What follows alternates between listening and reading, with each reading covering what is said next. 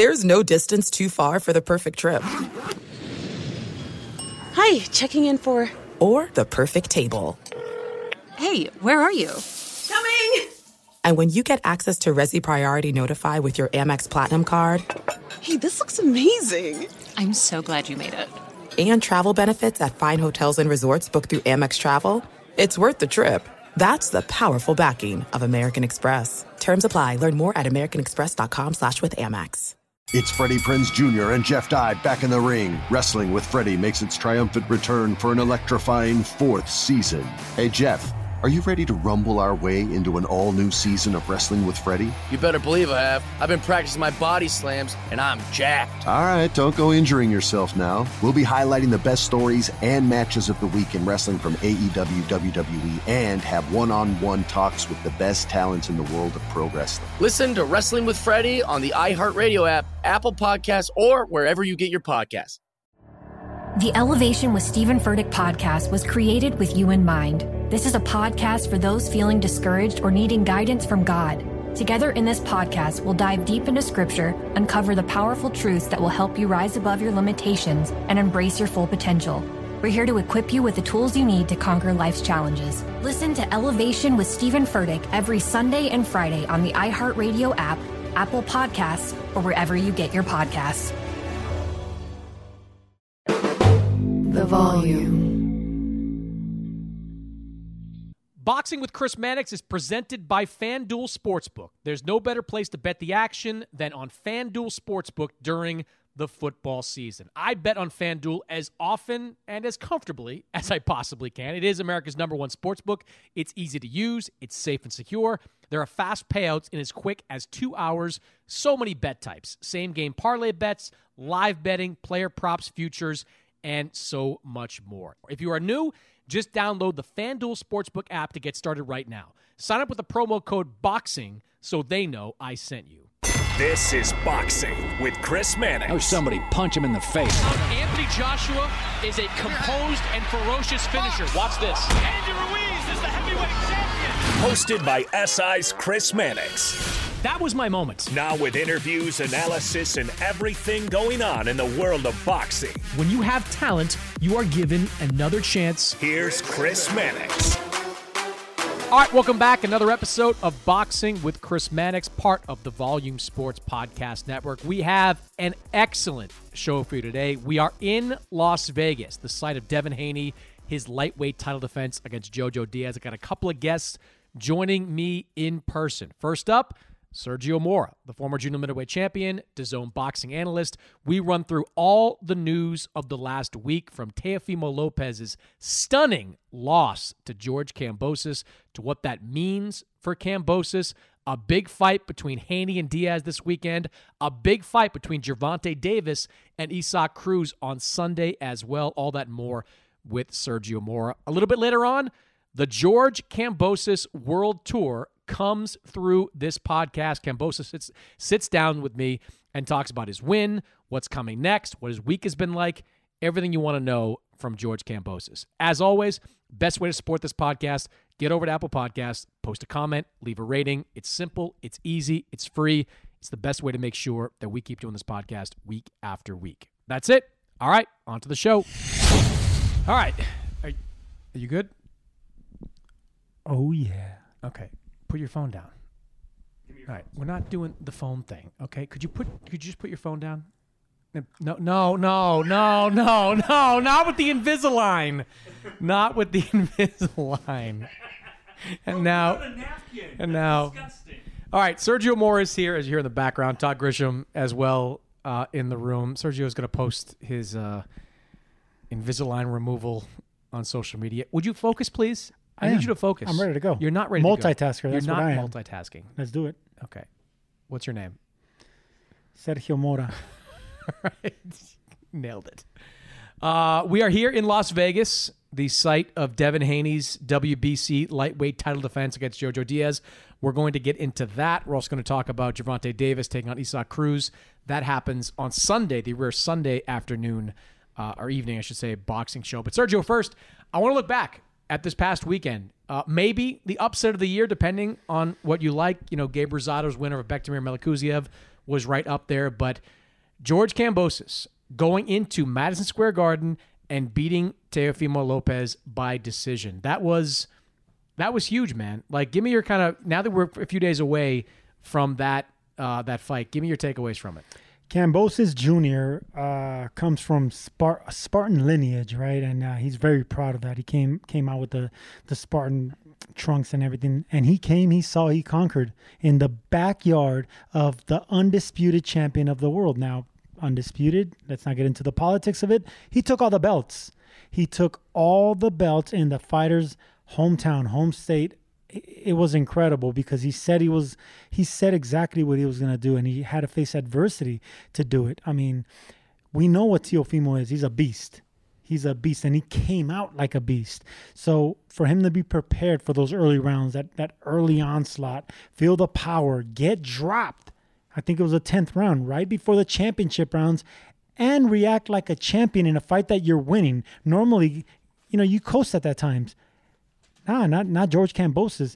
It was a hell of a fight, and if it's not, if it's not fight of the year, I, I don't know what else will because this is for all the belts, and it, it just made sense for for everything. You could check every box. You know, incredible back, fight. Back in February of 2020, Tyson Fury, before he fought Deontay Wilder the second time, told us exactly how he was going to fight him. He said, I'm going to take the fight to Deontay Wilder. I'm going to bully him and I'm going to knock him out. Nobody believed him then. And that's exactly what he did in that fight in February of 2020. I, I bring that up because in the days before Kambosos fought Teofimo Lopez, what did he do? He told us over and over again exactly what he was going to do. When I suggested to him that maybe boxing a little and getting out of those first few rounds was the way to go, kind of scoffed. He's like, no, I'm going to take the fight to him. I'm going to knock him down in that first round. That's exactly what he did. Like, very rarely, Sergio, do we see a guy able to back up his words in the way that Kambosos did. The last time I remember is Sandor Martin, the guy that upset Mikey Garcia, and he was equally as confident, equally as you know, he walked into the room with swag and and he knows that he's unbeaten and untested, and everyone's laughing at him or scoffing at him, like you said. This was a Sandor Martin type performance, but on the undisputed level, on the big stage. You think the, this is a bigger upset? Oh yeah, oh by far, by far, definitely, because Mikey Garcia had inactivity. I mean, both of them had inactivity, but. Uh, I just think this this was different. It was on a different level. You're in the mecca of boxing. You're you're you're in New York City. I mean, everything was there for the perfect experience for Teofimo Lopez to continue everything that he did. It was a takeover, but the takeover got taken over, and that's the first thing I said once they announced the winner because what George Kambosos did was incredible. It, it was something where it's going to be remembered, whether he holds on to these belts for long or not. What he did that night and where he did it is going to be remembered because that's that's all the stars aligning and it's perfect. All right, it's so magic. Before, before we move on from this, where did Teofimo Lopez go wrong, and does he need to make a substantial change to anything as he heads up to 140 pounds? No, and uh, I I just think he started off way too aggressively, fought emotionally, and and anytime you have a fighter on the championship la- level fighting with emotion, he's already taken two steps back because you're fighting an unknown, unheralded up and comer who wants everything you worked hard for, and you're willing to give it away in the first minute of the of the fight, giving him exactly what he's expecting. No, you don't do that. So that's amateurish, and I hate to call, you know, Teofimo Lopez amateurish, but he came out like like he wanted to take like he bet on himself to get a first round knockout and he wanted to complete it. And anytime you go looking for the knockout bad things happen. Ask any fighter that. You don't fight emotional. You fight with a game plan all the way to the end. You see him hurt then you go for it. But it was it was just not smart. Well you say you see him hurt and then you go for it. George kambosos was hurt in that 10th round. He was down with just under two minutes to go in that round. And that was the opportunity for Teofimo Lopez. But in my eyes he just kept loading up on shots. I didn't get that. Like, why not go and swarm him and try to make the referee come in and stop the fight? I thought that was a a catastrophic mistake from Lopez because he was just sitting there looking for that Richard Commey type knockout, and that never came. And that gave George enough time to recover and finish the round strong. I don't blame uh, Teofimo not going for the knockout because he respected Kambosos' power, and Kambosos had the perfect answer to his aggression, which was an overhand right. And then once he saw that coming, it was a, a right hook to the body and a straight right hand to the body just to set up that overhand right again. Teofimo didn't fight like he normally does, which is real fluid. His punchination, his, his combinations and his punches that he selects, it, it it's really pretty to see, and he does it with power. He didn't do all that. He didn't even jab. He didn't even jab George Kambosos. It was just it was it was pride incarnate. Is that the word? Not specific. Don't be laughing at me. It was pride and not a fight. It was just basically you saw a man that was fueled by his emotion, ego, and pride, and it, it, it, that's not a world champion. That's not a world champion. And that's not a, a a boxer that that's on his level. How much blame do you put on Teofimo Sr. because his advice between rounds was bad? Beginning in the first round, after Teofimo gets knocked down, Senior says, "What are you doing? Get him out of here!" Like clearly, Kambosos came to fight. Clearly, he's a little bit better than what they thought he was going to be. I didn't like the advice coming from the corner throughout the course of the fight. Like, what do you do there?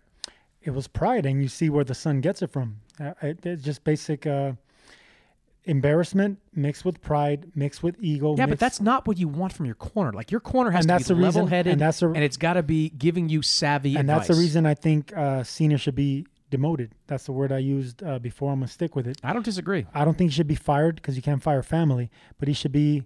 Um, Well, sure you can. Fi- Family gets fired you- all the time. Well, he gets fired all the time, but not when not not when you have that kind of connection with with uh, with his father. I mean, anytime Teofimo he posted something about him and his dad and a picture, you know, uh, something about family, loyalty, something you know nothing about, Magnus. But in boxing, it's it's a blood sport. But whenever you have something that connected, it's just too close to home. I like how I'm the one that is disloyal, but you just suggested demoting his father. Like, Demoting doesn't mean fired. okay, but that's still a kick in the Demoting means you're still working, but you're not at the top spot anymore. Correct. I don't think Teofimo Senior would accept that at all. Like he seems That's like someone has that has happen. consolidated power within there. One of the biggest problems I thought going into this fight was that Teofimo Senior was effectively doing it on his own. Like, where was Joey Gamache, who was a strategist going to the Lomachenko fight? He was gone. Where were the folks from Perfecting Athletes who had gotten Teofimo to that 135 pound limit in the safest and healthiest possible way? I don't think he came in as prepared as he could have been. You know, he comes in, he comes in with the same preparation and the same team as he did for the Lomachenko fight. I think he wins. He might win by knockout. That's arrogance, and uh, he wanted. He said something about money and fi- financials and how expensive uh, this strength and conditioning was. But you know something that- about this, and like I you- do. I, I wait, and I was about to bring it up, sorry, Mannix. yeah. Don't interrupt me. Yeah, my bad. I spent ten thousand a month when I fought uh, Vernon Forrest the first time, and for the Shane Mosley fight, a month, a month. That's a lot of money. But they handle your strength training, they handle your meals, they handle your your cardio, they handle everything. Everything's like a computer. Now I didn't use this company he used, but I used someone that that did a great job. And um, I was in the best shape of my life. And both those times I fought at 154.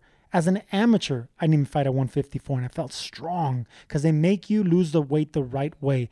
You actually, instead of cutting down your meals, you're eating more. It's it's weird. Devin Haney told us this in the fighter meetings. You're eating more, getting stronger, and losing weight. There's a science to it. That's why there's smarter people than me that know how to do that. Um, he did it the old school way, Teofimo did, and a lot of fighters do it the old school way. That's all they know. But if you want to be at your optimum best, that's a pretty good word. At your peak, the wrong one. It's optimal. at your peak, Oh, you yeah. actually need to find a scientist in order to bring into the sweet science. It's the perfect way to go. I don't disagree. I think going it on your own is not the way to do it. You need to invest in yourself, invest in your body, and it'll pay off uh, down the line. So Teofimo, he's going up to 140 at some point soon. George Kambosos we'll get back to in a minute, but we are here for Haney against Diaz, another huge fight in the lightweight division. Uh, Jojo Diaz is an underdog. How live an underdog is he in this fight? Very live. Very life. I've known Jojo Diaz since he was eight years old in South El Monte. And uh, I see his one of his coaches in his corner, Ben Lira's. I've known Ben Lira since I started boxing. I made my bones in South El Monte gym. So did Jojo Diaz as an eight year old. I know what this kid turned champion, turned man has gone through. Now, Devin Haney is being groomed for greatness. This is a star that's that that they're setting him up for the Floyd Mayweather Jr. level, and in the the same steps as Sugar Ray Leonard. they're being they're grooming him for that type of greatness, and he has the potential to be all that. And he has more than a big team. He has he has an entourage, but they're all validated. What a good entourage. Ben yeah. Ben Davison is part of the entourage now. It, it it just really impresses me what a senior, being a good father, being a great father, pull letting his son go with the best. Eddie Mustafa Muhammad, Floyd Mayweather Sr., going to up north with Virgil Hunter, I believe, and now going with Ben Davison. That's how a father needs to treat their son. You don't try to vicariously live through your son and taking all the, the limelight. You let someone else take take that role and you're in the back like you're supposed to because you're you're you're just there to support and let your let your son become the star and enjoy your son become a star. You know what I thought was interesting? Couple things. One is in the fighter meeting, and we don't want to reveal too much about what's happening in the fighter meeting. You can watch the show on Saturday uh, for that. But in the fighter meeting, compare the two, re- the relationship between Teofimo Sr. and Teofimo Lopez Jr. and Bill Haney and Devin. Like in the fighter meeting with Teofimo, the two Teofimos, they were kind of talking over each other a lot. There was a lot of kind of you know just confusion a little bit. Every time that Devin Haney opened his mouth, whether it was Bill Haney talking or somebody else, it got quiet. I remember, and I forget who it was that was speaking at the time, but when Mickey he Bay. when- Mickey Bey, when he started speaking and Devin started speaking, speaking, Bill said, "Hold on, hold on, let Devin speak. Let Yep. Devin speak."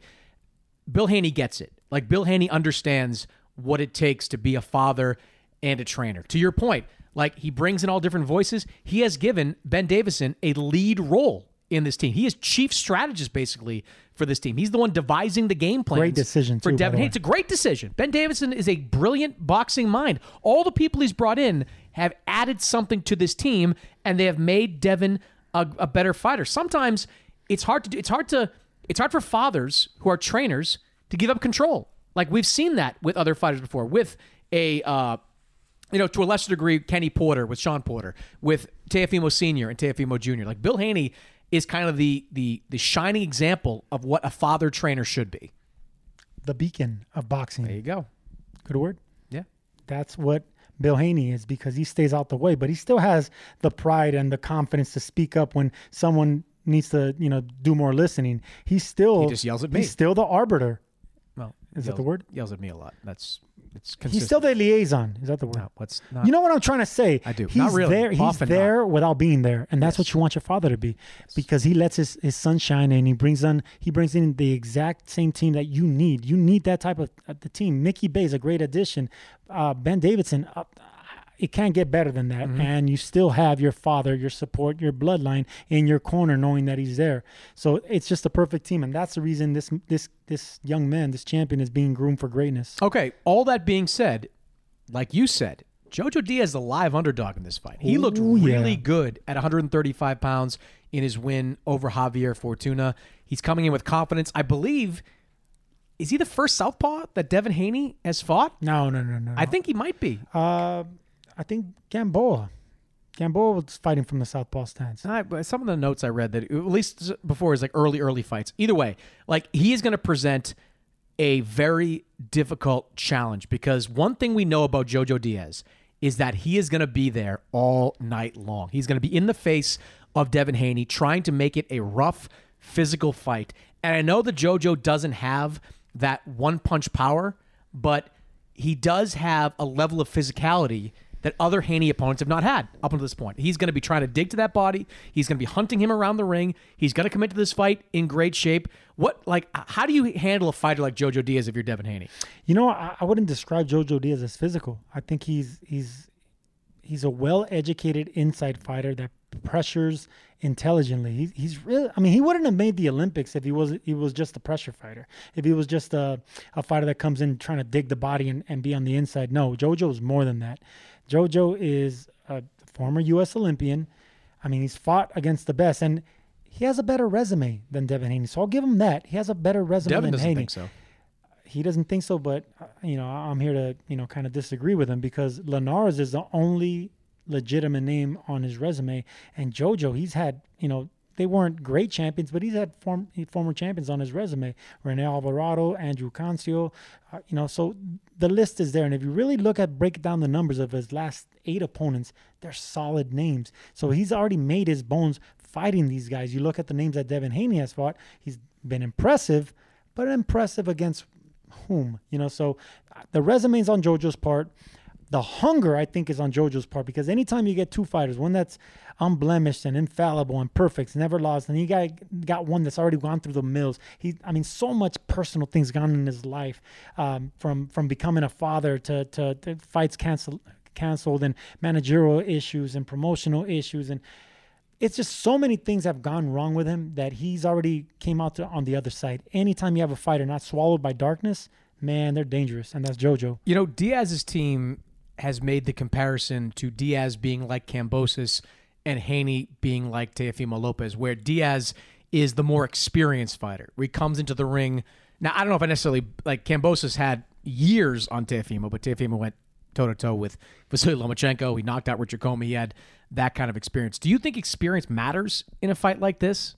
Experience always matters. And just to touch on what I just said, it wasn't promotional issues because he's been with Golden Boy since day one. Managerial issues, yes. Managerial issues and and just you know politics. But um, yeah, of course, experience matters. Uh, experience matters, and you know, JoJo's what in his late twenties. That's when you start realizing, you know, the the which is the, prime years, all, like physically they prime are years. definitely prime years. You're you're you're nowadays you're in your prime into your early 30s, 32, 33, maybe even 34 if you take care of your body. But so much shit has gone down in Jojo Diaz's life, from his personal issues to you know his his well public issues with with courts and you know whatever. I don't want to continue doing that, but he's already past that. So in his personal life, in his professional life, this is a man, this is a young man that's already been through all that. Now it's all about hunger. Now it's all about achieving what he already, you know, let go of in the past, becoming a champion again and, you know, being a father for his son. And man, all this is inspiring for a fighter. That we do it for ourselves in the beginning when we're selfish, and we do it for our family when we're at JoJo stage. It's going to be a special fight because of that. All right, Everything, so how, how does he win? How does he win? Because he, in my opinion, he's got just got to get to the inside. He needs to get past the jab. That seven I, inch reach advantage for Haney. Seven inches in in reach and in height and in speed and in power. I wouldn't go as far as say that there's a power advantage, but um, you got to get past that jab. And I don't I don't expect JoJo to have any success in the early rounds. As aggressive or as uh, intelligent as he is, as as much as he uses a southpaw stance and, and breaks distance, and he's really smart with his front foot, knowing how to sneak it in. All that's going to come into play into the mid rounds and the later rounds. Early round's going to be Haney, man. It's hard to get past that strong jab. He's a, a, a high fight IQ, um, and he has something to prove as well. He has something to prove as well. So I, ju- I just think the fight's going to get started in the fourth round. And if JoJo can get in the inside by the fourth round, we're going to have a fight. We're going to have a hell of a fight. I agree. I don't end. think, look, JoJo doesn't have that one punch power Linares does, but if Haney gets sloppy, JoJo can catch him with something.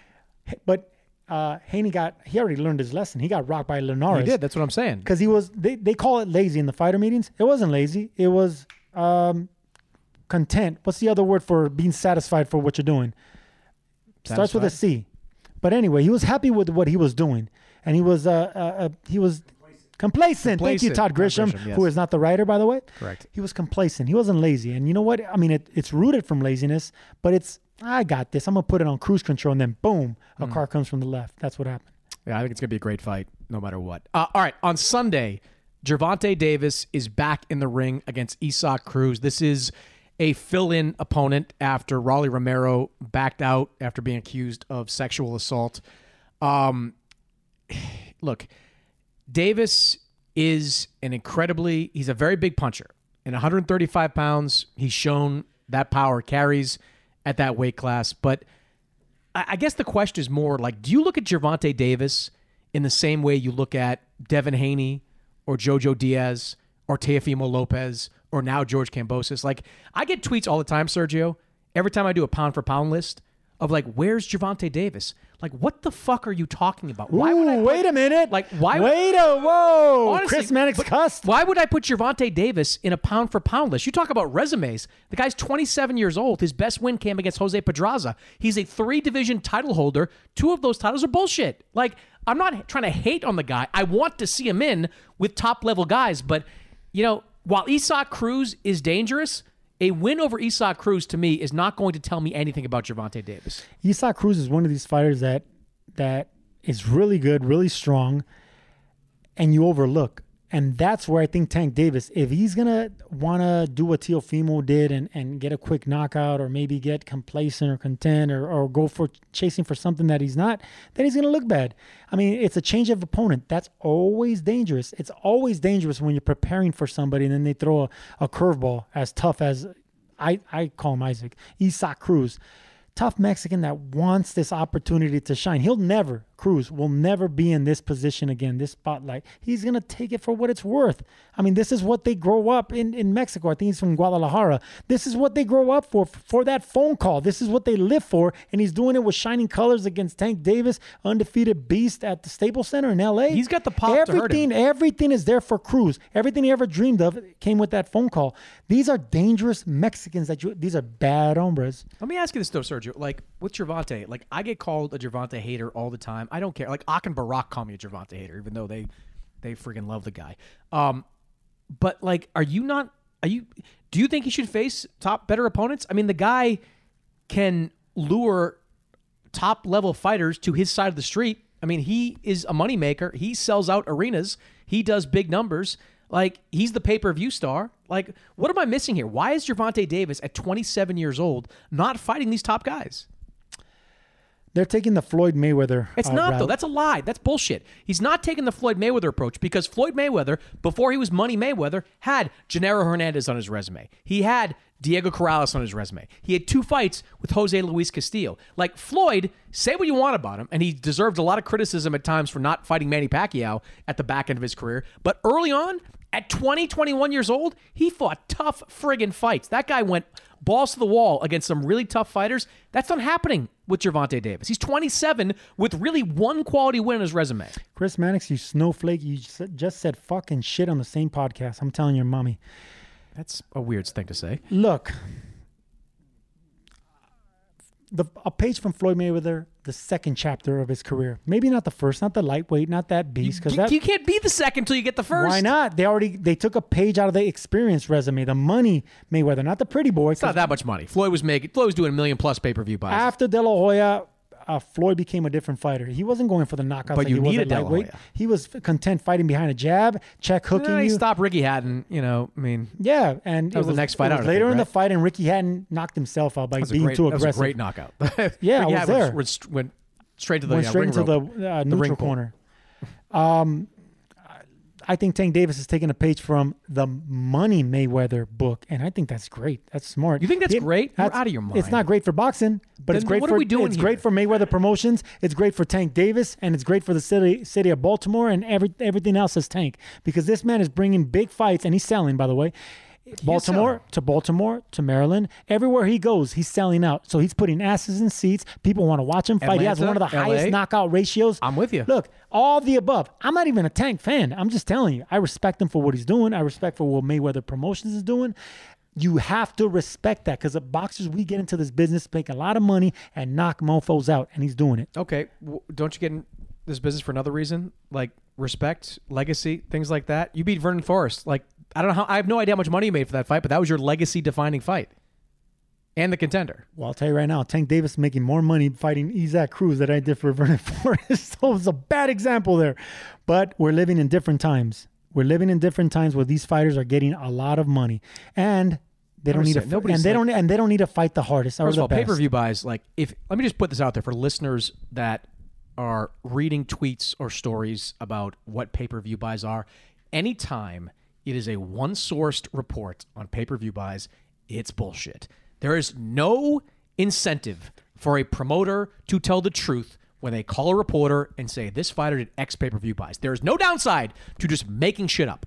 No downside whatsoever. So I, I'm I understand Tank Davis sells tickets. Good for him. He is a bona fide star. He is him and Ryan Garcia, the biggest stars in the lightweight division. But don't tell me he's like all these people are watching. Like, don't. I, I don't. I, I don't believe it. What's hearsay? It's Or it's is an it cons- exaggeration. or is it libel? It's, it's not libel. It's not any of them. See, I don't want to get this. I don't want to get this confused, Sergio. I don't want to get this confused because I think Tank Davis is a lot of fun. I want to see him in fights. I want to see his next fight. I just don't care about Isaac Cruz. I didn't care. I don't care about him either, but it wasn't supposed to be Cruz. It was. I I didn't care about Rolly Romero. I cared about it. Why? Not because of the fight or what Romero brought to it, but the buildup. The buildup. It was near my Some of the hometown. worst trash talk I've ever heard in my life. Like, that was some goofy trash talk. I, I don't care. I was looking forward to it, and he can punch. It would have been a fun And action punch. fight. It would have been a fun. But if you're act- fight. 27, don't it- you want to have a fight that matters? Like, if he was, if he wins this fight, do you think there's any chance he fights a Devin Haney or a Ryan Garcia or even a George Kambosos? Do you really believe that? No, they're keeping it in, in house. And What the? I'm going to keep swearing in this. Podcast. I know, that's three. What again? Why? What the bleep? Why? Keeping it in house is the dumbest thing in the world. I got a tweet from somebody the other day who was like, "Why don't you talk more about Andrade against Golovkin or Mungia because they're on the same platform? There are no fucking leagues in boxing. There are no leagues in boxing. So the second we in the media." Start accepting that as fact. Like you can't have Gervonta versus Devin because they're on different platforms and promoted by different people. If we accept that as fact, we're we're screwing the whole thing up. We're we're bad for the business. We should be pushing for these fights that seem impossible to happen and put pressure on these guys. So Why, Charlo Andrew. why can't we all get along? Why can't we all get along, Mannix? Look, right now, this is politics. This is politics, baby. You're right wing, I'm left wing. This is the way it is. We can't meet in the middle. We can't meet in the mid in the middle for anything Yeah, and any problem any- is? No, but see, look, and- and, and it it's- sucks, it's not man. a bad And It really does. It's not a bad example. And you talked about networks, Fox News, CNN. It's same not, old thing. It's not a terrible example, but you know what fans don't care about? They don't care about the politics of boxing. If you know Fury against Wilder, you think they gave a damn? It was a co-promotion and it was promoted by Great two example. different networks. Great like example. they don't care. Great they example. want these big fights to happen, and I think it's ultimately on the fighters. Like Tank Davis, I know he's making a lot of money, but he's got to go to Floyd Mayweather. He's got to go to Al Haymon. He's got to go to Leonard Ellerbe and say, "Look, I want a big fight. Don't talk to me in 2022 unless it's against George Kambosos, Devin Haney, or Ryan Garcia. Because you know, Sergio, if Rolly Romero comes out of this situation he's got relatively unscathed, he's going to fight him in the first half of 2022. You know That'll it, be and I know it. disappointing. That'll be disappointing. You think? If his next fight is a Romero type opponent, even though I was excited for this fight because all the other lightweights were taken, if he comes back and fights that type of opponent, then I'm with you. But I'm I'm fine with a Isaac Cruz, and he could take care of business, knock knock him out, continue the As a knockout streak- replacement, well, as a, I would have said, continue the knockout streak, and then face one of these lightweights or 140. I don't know what weight division he is. Is he He's 135, 140? He's, he's got to be 135. He's By the five way, foot five. Regis, Regis Prograis had his hand up. You know, as soon as that the Romero stuff went down. I'm always going to be Team uh, Rougarou. I Yes. think he's a beast, and he only has one loss against the undisputed champion at 140. Close decision too. Yeah, and it was a close Taylor. fight, a hell of a fight. I want to see, I want to see Rougarou back. Prograis is no joke, and he needs the big fight. I But, he is but he's not in getting the he's not getting the big fight. So right now we're talking about Tank and Isaac Cruz. Cruz is going to put up a good fight, but it's not who we should be seeing Tank against. All right, let's finish with George Kambosos, who is in Las Vegas this week. He will be in Los Angeles on Sunday for the Davis uh, versus Cruz fight. Uh, George is now in a powerful position. He has three and a half of the major titles, if you count the franchise championship as as a half a belt. Um, what's the, put yourself in George Kambosos' position? What would you do? You're such a company man. What? Three and a half belts? No, he has all the belts. Okay. He has all the belts, and I'll say it. Okay. But I'll, I'm also going to say he's not undisputed. Okay. Because of the politics, because of exactly what we're talking about. Todd, because Todd look, Grisham is sitting here. Because Todd Grisham, is- Devin, Todd Devin is sitting Haney here. is a Well, world hold on, champion. Hold on, hold on. Did he not, Todd Grisham, say during uh, right before we went on the air last weekend? I'm calling him undisputed. I'm calling him undisputed. Did he not say that? He did. Thank you, Todd Grisham. So, so you you already called him undisputed. I'm a company man too. but let me tell you something. Whenever you have all the belts, you're not saying undisputed. All right, you're confusing me here. Put yourself in George Kambosos' position. Say you just won. Say you belts. actually fought Jermaine Taylor and beat and won the undisputed championship, which you didn't over hundred grand, which is the most lunatic decision I've ever heard. 200. Uh, two, you said it was hundred last time. Now it's 150. 150. Okay, fine. Uh, say you won. You're the undisputed champion at lightweight. You're George Kambosos. What do you do next?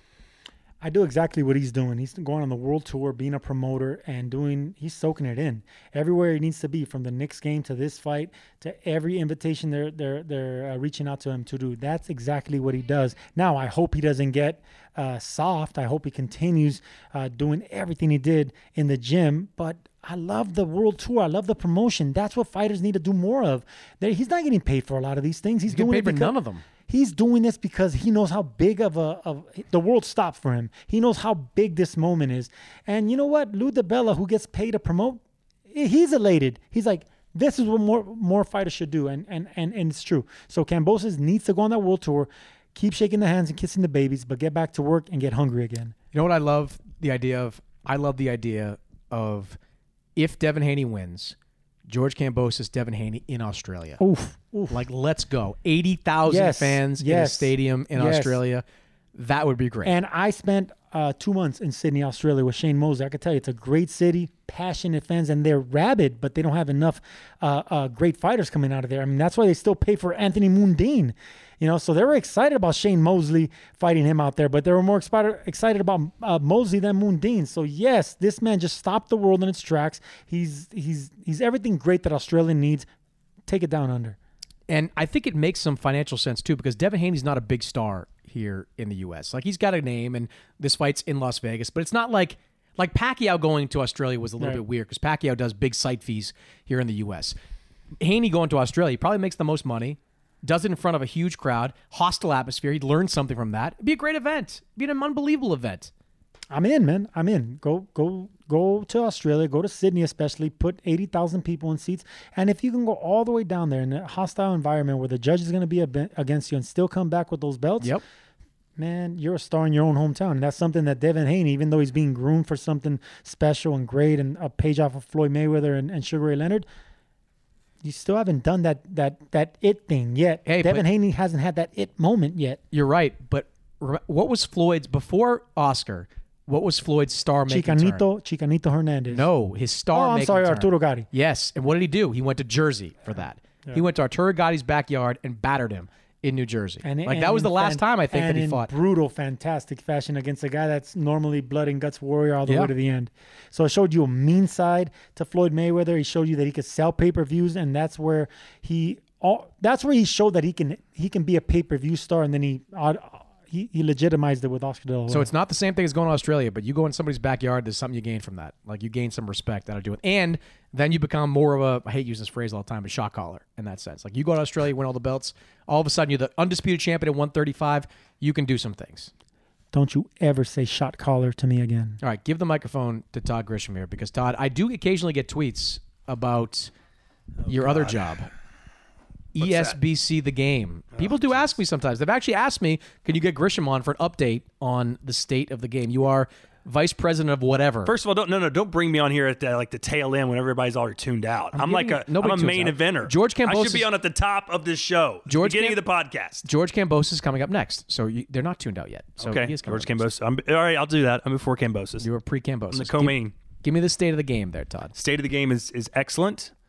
Basically, a lot of people are upset about like when is it going to be released? What's the release date? You said that basically when I came on board, this was going to be like a local play at the uh, Pitch and Putt Theater in downtown Main Event. in Main Town, USA, whatever. It's gotten bigger and bigger and better. So now all of a sudden we're releasing. It's going to be a massive, huge movie released worldwide, starring The Rock and Leonardo DiCaprio. And you know, because we've got every big name fighter. So when you've turned it into something that massive and has that much expectations, it's going to take longer to put it together. You don't sign Deontay Wilder on a Monday and his character's ready to go on Wednesday. You've got to get him in. You've got to get him scanned. You've got to get his body. You've got to do this. You've got to. The, even just the hair on his head when he gets hit has to be individually done by these these renderers and these artists. It's insane what they do. But it's just basically the delay is because the game has become bigger than any of us could possibly imagine. Can you pinpoint a release time frame? I'll let you know soon. Okay. Well, stick around for that. Follow Todd. Well, it's see, it's, it's not my call. I'm I not. The, I'm not. You know, if you said, "Hey, uh, when are you going to get this guy signed?" I'd be like, "Well, that, that's my job." There's a there's an interest in the boxing game. yeah. High level It's interest. be big. in I'll be boxing I'll game. be so big soon because I'm the voice of the game. Uh, I'll be so big so soon. I won't be coming on for one minute on your podcast. That's fine. all right? We'll, we'll bring Corey Erdman back on, and he'll um, he'll, he'll you crush love you. Corey Erdman, man. I do love Corey Why, Erdman. get why do you love Corey so much? Let's I talk like about I like. Corey. He's a he's a boxing nerd. He is. He's j- yes. He is a boxing. Nerd. I'm a boxing nerd. He's And a Sergio, boxing tell him what else Corey Erdman loves. Well, I'll tell you one thing. Corey Erdman wrote a hell of an article, and he's a lot better writer All than right. you. Thank you. All right. Watch uh, us on Saturday. Jojo Diaz, Devin Haney, lightweight title fight. Uh, yeah, I got nothing else to say to you. I'm, I'm good. Viva Canada, Corey Erdman. When we come back, my conversation with George Kambosos. With big fights every week, there's never been a better time to give FanDuel Sportsbook a shot and join the action on FanDuel Fight Nights. Because right now, you can place your first bet risk free. That's right, you get up to $1,000 back if you don't win. FanDuel gives you so many bets to choose from. There are parlays, round props, method of victory bets, and so much more. The bet I like this weekend Gervonta Davis to get stopped by Isaac Cruz. That's right, Isaac Cruz by knockout over Gervonta Davis. The odds are a little bit too high in favor of Davis in this one. I like Cruz to come up with a big stoppage. Offers like this are just one of the many reasons I love betting on FanDuel. It's the number one rated sportsbook app in America. It's easy to use, it's safe and secure, there are fast payouts, and when you win, you'll get paid in as little as two hours. With FanDuel in your corner, you'll always get exclusive odds boosts, great promotions, and so much more to make your FanDuel fight night even more exciting. That's why they're America's number one sports book. So sign up with the promo code BOXING to bet risk free up to $1,000 on FanDuel Sportsbook. Download FanDuel today. That's promo code BOXING. All right, George Kambosos, interview number 9,462. From Am I close this week? Is that how many interviews have you done yeah. so far? Maybe a little bit more, actually. a little bit more, encompassing what at least three states, right? New York, Florida, and now we're here in Las Vegas, right? And obviously, I've got to get all the way to Australia too, which is going to be pretty crazy. So, two countries as well. Um, it's part of the game. You know, I'm in a position where, you know, how can I say no? You know, this is something that I've worked towards for such a long time. You know, how can I not enjoy this and, and be with the media and let the people see who, who I am? You went from unheralded title challenger on Friday to a guy on what Wednesday punching the Miami Heat mascot at a Heat basketball game. Like it's been quite the turnaround for you, George. Yeah, it really has. You know, especially when uh, Bernie, the Miami Heat mascot, tried to get in my face and uh, show that he was the champion with his WBC belt. You know, I had to give him the uh, the right hand I landed on Lopez and, and put him down and take his belt. But um, it's been crazy, man. But you know, it, it's all part of part of it, and you know, I stay focused. I don't lose who I am, with or without the belts, with or without the the stardom right now. Mm. You know, I'll be in the gym tonight. Well, let me start by congratulating you on the win and preemptively, I guess not preemptively anymore, apologizing for inheriting the is he or is he not undisputed champion mantle. Like you, you now all the questions Teofimo had to answer about being undisputed, they are now passed on, passed on to you, my friend. Yeah, look, and like I've been saying, I really don't care. Undisputed, unified, unified, undisputed. You know, no belts. You don't want to call whatever. I, I don't really care. I love to fight. I love to win, and um, you know, I'm the number one guy. Mm. With or without the belts right now, I'm the number one guy. I showed that against Lopez. Did did it ever pass through your mind not to pay the sanctioning fee for the WBC belt just because?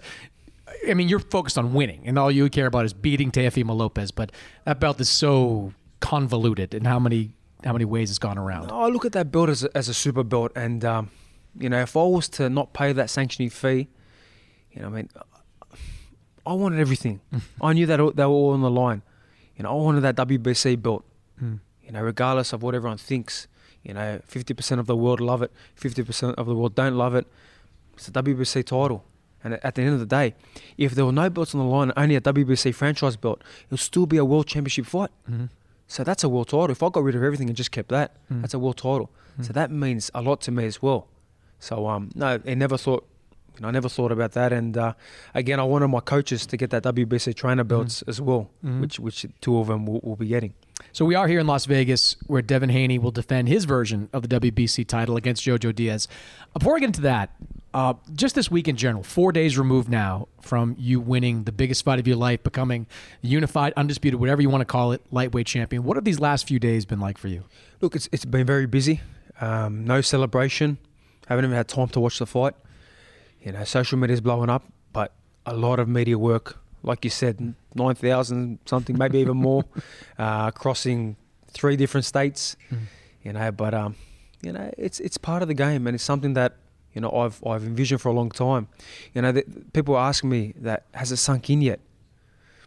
It sunk in many years ago because I knew this was coming. I knew I'd be world champion. You know, you look at my from early in my career, the way I was and my confidence, and you look at the Selby fight and this fight, I haven't changed.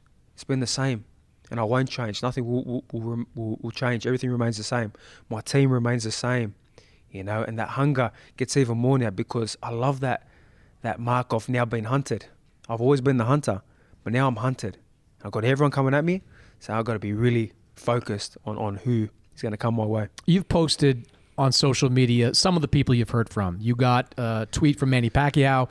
I saw you on a FaceTime with Jake Paul. Who's the person you heard from that really stands out the most out of all the people that have reached out to you in the last couple of days? Um, look, the, the Manny Pacquiao tweet Mhm. was was was the most. Um, you know, w- when I saw it straight away, you know, I felt that uh, more excited than the actual fight and winning the belts because he's a legend. You know, he's a guy that I looked up to from a young kid.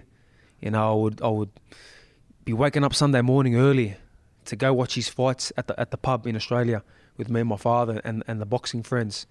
You know, I'd be excited. The Del- De La Hoya fights, the Ricky Hatton fights, the Cotto fights. You know, so then when I got the opportunity to be sparring him and, and be with him, you know, was, was amazing. And just to know that he's proud of, of me, you know, it's, it's incredible. That that really, uh, you know, hit that, that that that point where, you know, he's in your corner now. He's with you. And you were in multiple camps with Pacquiao, right? It wasn't just a one-off. No, three world title campaigns Mhm. with him. I knew that them 12 round campaigns doing everything he was doing, the sparring together, the running together, the uh, the bag work, the pad work. We were doing exactly what he was doing. So I knew that that would be grateful when I got to my 12 round fights, Mhm. when I got to the big fights. And in that fight, you would have seen it, there was a lot of Pacquiao style in that fight, the bouncing, the movement, the Mhm. three, four, five punch combinations, the the angles, you know, and then coming back. I learned a lot from him. You know, I'm taking that into these big fights. You had a lot of skeptics coming into that fight with Teofimo, uh, and being honest, I was probably one of them. Uh, I mean, and maybe it's a recency bias with me because the week before, I had heard Jason Quigley say a lot of the same things Yeah. you had said. Like, I'm confident, I'm prepared, I'm ready for Demetrius Andrade, and he goes out and gets knocked out in two rounds. I mean, beyond the confidence, w- what made you believe that you had what it takes to do exactly what you did? You know, the way I prepared for the fight, you know, the hard work that I put in, you know, the, the sacrifices I made to be away from my kids and family. Do you think those were know. different though? Like, I mean, fighters, I give them a lot of credit. They all, a lot of them make sacrifice. I mean, we Devin and JoJo for this fight coming up on Saturday, they made a lot of sacrifices. Like, do you feel like you went above and beyond? Yes, And because it was, I guess it was delayed so many times, you had to keep doing. I it. did never, never, I never took my foot off the brake. You know, I left no stone unturned. Like I said, you know, I had the, the, the birth of my third child and, and the passing of my grandfather on the same day, and I still trained that night. Uh, it's it's that's the difference. That's the one percenters that get you from being a good fighter to a great fighter to obviously, you know, a champion. You know that there is is is the difference in, in this fight. Mhm. You said you haven't watched the fight back. Um, the, the first round, like you, for the first minute and a half, Teofimo was throwing bombs at you. As he's doing that, and you're feeling that power for the first time, what's going through your mind? I said, "This is what the hype is about. This is the power." And he landed a couple clean shots. Mhm. I said, "This is it. Okay, I'm gonna set you up now, like we planned, like like I, I had in my head. You know what I mean?" And uh, like the great Cus D'Amato said, you know, you land that first shot in the, in, in, the early round, in that round one, you get the respect straight away. So I knew it was coming. Shot that we worked on for many many months, and that chin, that head, was in the same position the whole time. And you can see it. I stepped back twice, and on the third step back, it was like a half step back. As he went heavy on the front foot on that jab, the right hand was there, fast. He never saw it coming, and that's the most dangerous part. When you don't see the shot coming, that's when you get put down. You know, so I saw his shots. There was slow motion. There was no no real speed there. Mhm. You know, there is okay speed, but not you know dynamic speed. And I'm used to dynamic speed from what I throw, but you know, being in with Pacquiao, that's dynamic speed. Mhm. And with punching power, it's it's okay, but it ain't you know out of this world. Mhm. You know, I don't think any lightweight in this world, you know, has has any serious hands that are going to hurt me because I've been in there with with these big guys. I've been in there with these legends. I'm, I'm accustomed and conditioned to that. So um, you know, it was it was good. Well, when uh, when you do watch the fight back, uh, the moment before you knocked him down, I think I said something like, "Oh, I don't think George Kambosos wants to do this," and then pow, you Beautiful dropped him shot, with that yeah. shot over the top. So Yeah, well, I have seen the obviously the knockdown. We'll add that to I the list of dumbass calls I've yeah, I have. career. I have there's heard that one, and there was another one too. I think you were calling that. Um, is a pre-flight nerves when I was waiting to come out. Yeah, and obviously no.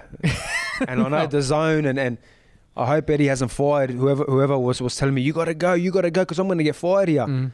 And I turned around and said, no, I ain't going yet. The song has to play. No, I, you know what? I didn't think it was nerve. Sergio might have said it was nerve. Someone I, I said, yeah. yeah. I, I thought you were doing it tactically to Yeah. kind of make him wait, or I, I didn't know why you were doing it. I don't think it was. The you were definitely not nervous. The that, song had to go. The song had to had to play. The crowd had to hear, you know, King Leonidas say Mm-hmm. them words. And then when I turned around, and obviously he says, "Persians, come and get it." Literally for me saying, "Lopez, come and get it," Mm-hmm. and then it kicks off to, you know, the the, the ring song. Mhm. You know, that's that's part of the act. Mhm. That there, everyone was freezing, thinking, "Wow, this guy's coming for war." And then when I stood on the at the end of the the ring there, when I walked up and I looked at the crowd like a man possessed, and they're booing me, and my eyes are, are just glaring with excitement because I love that. I thrive on that. And I come to the corner, my dad goes, "They booed you now. They're gonna applaud you." Mhm. And I knew that already in my head. They're gonna applaud me. And when I stood on top of them ropes at the end of the round twelve, and I'm bleeding and I'm wiping the blood, and obviously Eddie would have heard it. I'm saying the blood is is for you guys. you know, that's that's that's that's things of movies. But um, You mentioned the the Cus D'Amato line a couple of times, and I I mean, you land that shot, and in what way does that shot change the fight? dramatically changes the fight, and I knew it would because all of a sudden, they never expected me to punch the way I punch. They didn't think the speed and the accuracy was was that. You know, so that all of a sudden puts him in two minds. That makes him hesitant straight away. And even times when he was coming in, I was showing him the right hand. I was looking like I'm going to throw it, pop the jab, throw the hook. You know, just my ring IQ is so under underestimated. Just go back to the Selby fight, and even the Mickey Bey fight you know, for me to be able to, to outbox these guys that are veterans, that uh, especially Selby is a pure boxer, pick him apart. I knew that, that Lopez wouldn't be able to handle what I brought to the table Mhm. with my boxing IQ, and you know, I hope I showed the world not only the heart that I have and to give a fight of the year, but um, you know, show my boxing skills and my ring IQ. So you you talked about training during the passing of your grandfather. Is it true that your son was born the same day? Same day, same day my son was born, and you saw the uh, highs and lows that yeah, day. Yeah, it was a tough day, but throughout it all, I trained that night because I was so embedded in the fight, and you know I didn't get to grieve my grandfather. I didn't get to enjoy the, the birth of, of my third child. Mhm. You know, I was just so focused and zoned in. You know, like a man possessed. Mhm. And now that I've done it, I'm even more possessed Mhm. because there's so much more to achieve. How I mean, how close were you with your grandfather? Very close. So we, we share the same name. Mhm. You know, very close. And um, you know, it's it, it's something not to be sad about anymore because I know that he's here. He's probably in this room. um, the presence that I felt before we I walked out in the dressing room, the Greek flag that we had up next to the Australian flag, it fell when the cameras came on, and then I felt like a touching feeling on my shoulder, and I felt that presence. And I looked at my dad. I go, "He's here." Mhm. I knew from that moment there is no doubt in my mind that I'm winning this fight and he's protecting me. So it's it's a it's a it's a crazy crazy world. What would he have said if he had been alive to speak to you after this fight? I just said you done it. You know, you uh you made the Kambosos name proud. Mhm. The um the tenth round where things started to change a little bit, where Teofimo lands that right hand. Uh, what were you feeling when it landed? And you see the clock. There's a minute forty nine or so to go when you get up. What's your mindset as you're trying to finish that round? You know, I was angry at myself because I lost composure for that for that split second, and I was getting too excited with the crowd and the fans, and I smelt the blood, and I thought, you know what, this is I'm picking this guy apart. I'm gonna have to try finish him off now. Let me land that shot again, and I could see his face getting brutalized. Um, I got pulled down, but it's part of the story. It showed, you know, my heart and what I'm about. And I knew when I went down, I got up. I knew there's still plenty of time in the in, in the uh, in the round, minute 45 to be exact. And I said, okay, control yourself, get back to your jab, hold if you have to hold, and you're going to show how great you are. Mm. And I finished that round strong, landed some really good shots. But what happens next is what defines my career and will be something that, you know, I hope young kids can look at when they look at boxing. I come to the corner, I'm smiling, I'm laughing. My coaches, I think, are you okay? Why are you laughing and smiling? I go, I made the mistake there. You watch now, I'm going to punish him now for the next two rounds. And that's what I did. In Mm-hmm. round 11, I destroyed him. Blood. And round 12 closed, closed out the show. But I have heard, I don't know how, how accurate it is, but I he- have heard from his team members that when he came for round 11 and sat in that corner, obviously after scoring the knockdown in round 10, he said, I can't put a dent in him. Mm. The guy's, he's made of steel. That there just shows not only him, but shows the world, you know, what I'm about. It's a line out of the Rocky movie. It is. It really. It was a Rocky movie. the underdog story. The Yeah. guy who, you know, really shouldn't be here. Mm. You know, the the the uh, the big odds against him. You know, and then scores the knockdown, and then, you know, just just has everything inside him to, to win the fight. Mhm. And the speed, the, the the power that I brought into that fight, and I shocked the world. And obviously, then I get dropped. I think, okay, anyone in the world probably at that moment said, "No, he's gone." Mhm. Any other lightweight at that stage in the world probably doesn't doesn't survive. Mm. But I survived. Something inside me. I know might have been my grandfather. Mm. Might have been that, that hunger and that willpower, the condition that I prepared in this for this fight. You know, that's that's that's a true warrior right there. Did it surprise you in that tenth round? It surprised me that Teofimo didn't try to kind of swarm you a little bit. He seemed, and he's known for his knockouts come off one punch, you know, Commey and whatever. I thought with a minute and a half to go, he'd try to get a referee to stop it, and maybe if he swarmed you fast enough, Harvey Dock might have stepped in and stopped it. Did any, did that tactic or his, his not taking that tactic surprise you? Yeah, I think uh, from the first round because he felt the power, Mm. and then obviously what happened to him in the first round. You know, he he knew that how dangerous I am, and even at a moment where I'm facing big adversity, you know, I'm I'm extremely dangerous because I was throwing punches. It wasn't like I was just covering up and seriously hurt. You know, the feet were a little bit wobbly, Mhm. but I was throwing punches, firing back. A big risk for myself. I could have got caught seriously and, and been pulled out. But it shows I rather fight fire with fire at the hardest point where I'm fighting adversity. Mhm. And that's that's a line you can use in, in anything you do. When you're at your your your worst adversity, you know, meet it head on, Mhm. fight it. You know, fire with fire. And that's what I did and I finished that round strong. Mhm. And that mentally broke him as well. Mhm. That there mentally, spiritually, physically, everything, that broke him right there. And I Mm. came out round eleven, you know, and done what I done. The bell rings and look i scored at 114 112 for you Yep. um, but we're in new york and judging is not always not always the most reliable throughout boxing i mean does it occur to you at any points before they announce the scores that man i might not get this No, not at all. I knew I'd won the fight. To be honest, in my head, it doesn't always matter though if you Yeah. want like you know with, No, with I, judging knew, I knew they were going to take this away from Okay. me. I just knew it. I had that inside me that I've given too much for this fight. This is my time. This is my destiny. And um, no, it was not going away from me. And we know when they said and then you, it was beautiful. Uh, did you feel because the referee i don't know if he made a mistake or not but he raised Teofimo's hand first like did you I feel didn't that see it. I didn't see it until I, have looked at the. Uh, I think he just heard. My guess is he heard still undefeated. Yeah, because didn't realize both, you were also. didn't realize I'm both. I'm undefeated as well. So um, you know, it is what it is. Makes part of the, uh, you know, the, the the moment and the fight, and um, Mhm. you know, we won the fight. So your tour is wrapping up here. You're going. You're in Las Vegas for to watch Devin Haney fight. You'll be in Los Angeles to watch Gervonta Davis fight. Uh, New York after that. Are you going back to? No, I'm I'm not? gonna head home. But there- I, need to be with my kids. the lightweight division is in action. You know, and your prospective opponents will fight over the next couple of weeks. What's your mindset as you go into 2022 as something of a shot caller in this division? you know, the hunger and the fire burns way more than what it did before the belts Mm-hmm. because I got that target on my head. So, like I said, I'll be in the gym tonight, putting in the work, and people think You can take a full week guy- off, Matt. Like I you know, can I just, you know, but you I- I but still I see the cut stealing. All you got I know, and, and I told, I said it today. If you someone pulls out, you know, bring the checkbook out and I'll fight. I'll fight. You're fighting this you know, week? I'll put on the uh, the the fight gear that I had for the Lopez fight with full of blood, and, and I'll fight.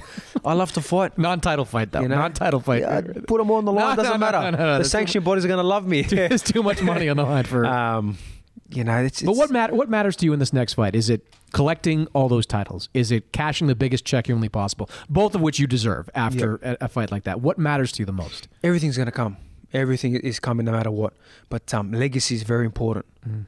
You know, the fans will see the legacy that I have, and to continue my reign as, as champion of the world. Mm-hmm. You know, legacy is more important than than money. But I know the money's going to be there anyway. Mm-hmm. But the money, I'm not a materialistic kind of guy. It's not for. It's not really for me. Mhm. It's for my kids. I've got three kids, so Mhm. that's what it's for. Is it Australia matter to you fighting yes, there? Yes, 100% Australia matters because I've had to take the hard road. I've had to do it the hard way.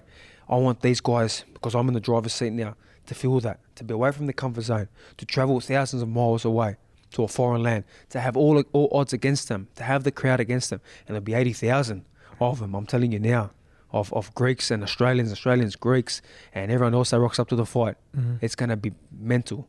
Mhm. So um, it, it matters a lot to me. Last question for you. Um, you said you're hungrier now.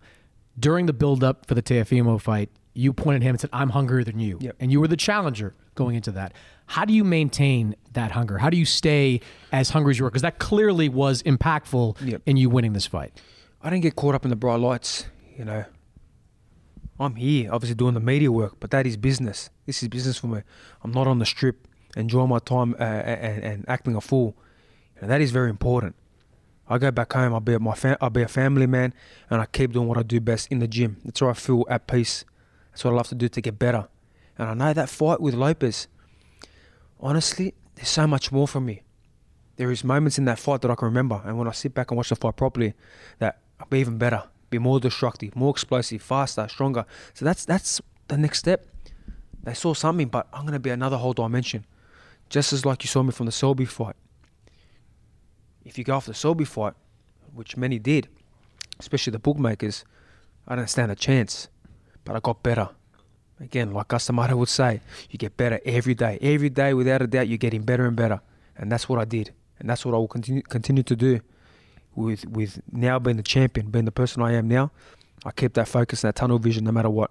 And uh, if for some reason I, I won't, I think my father over there will slap me over the head. So um, I'll definitely keep that focus.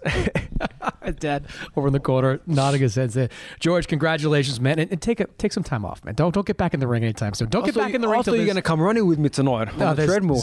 I'm, I'm trying to get to cruiserweight here, George. This is what I'm trying to do. Not when I just get me to cruiserweight, and I'll be happy, Okay. man. Good to see you, man. Absolute pleasure. Thank you.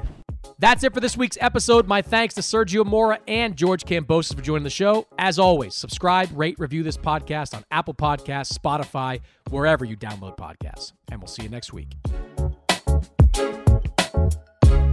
It's Freddie Prinze Jr. and Jeff Dye back in the ring. Wrestling with Freddie makes its triumphant return for an electrifying fourth season.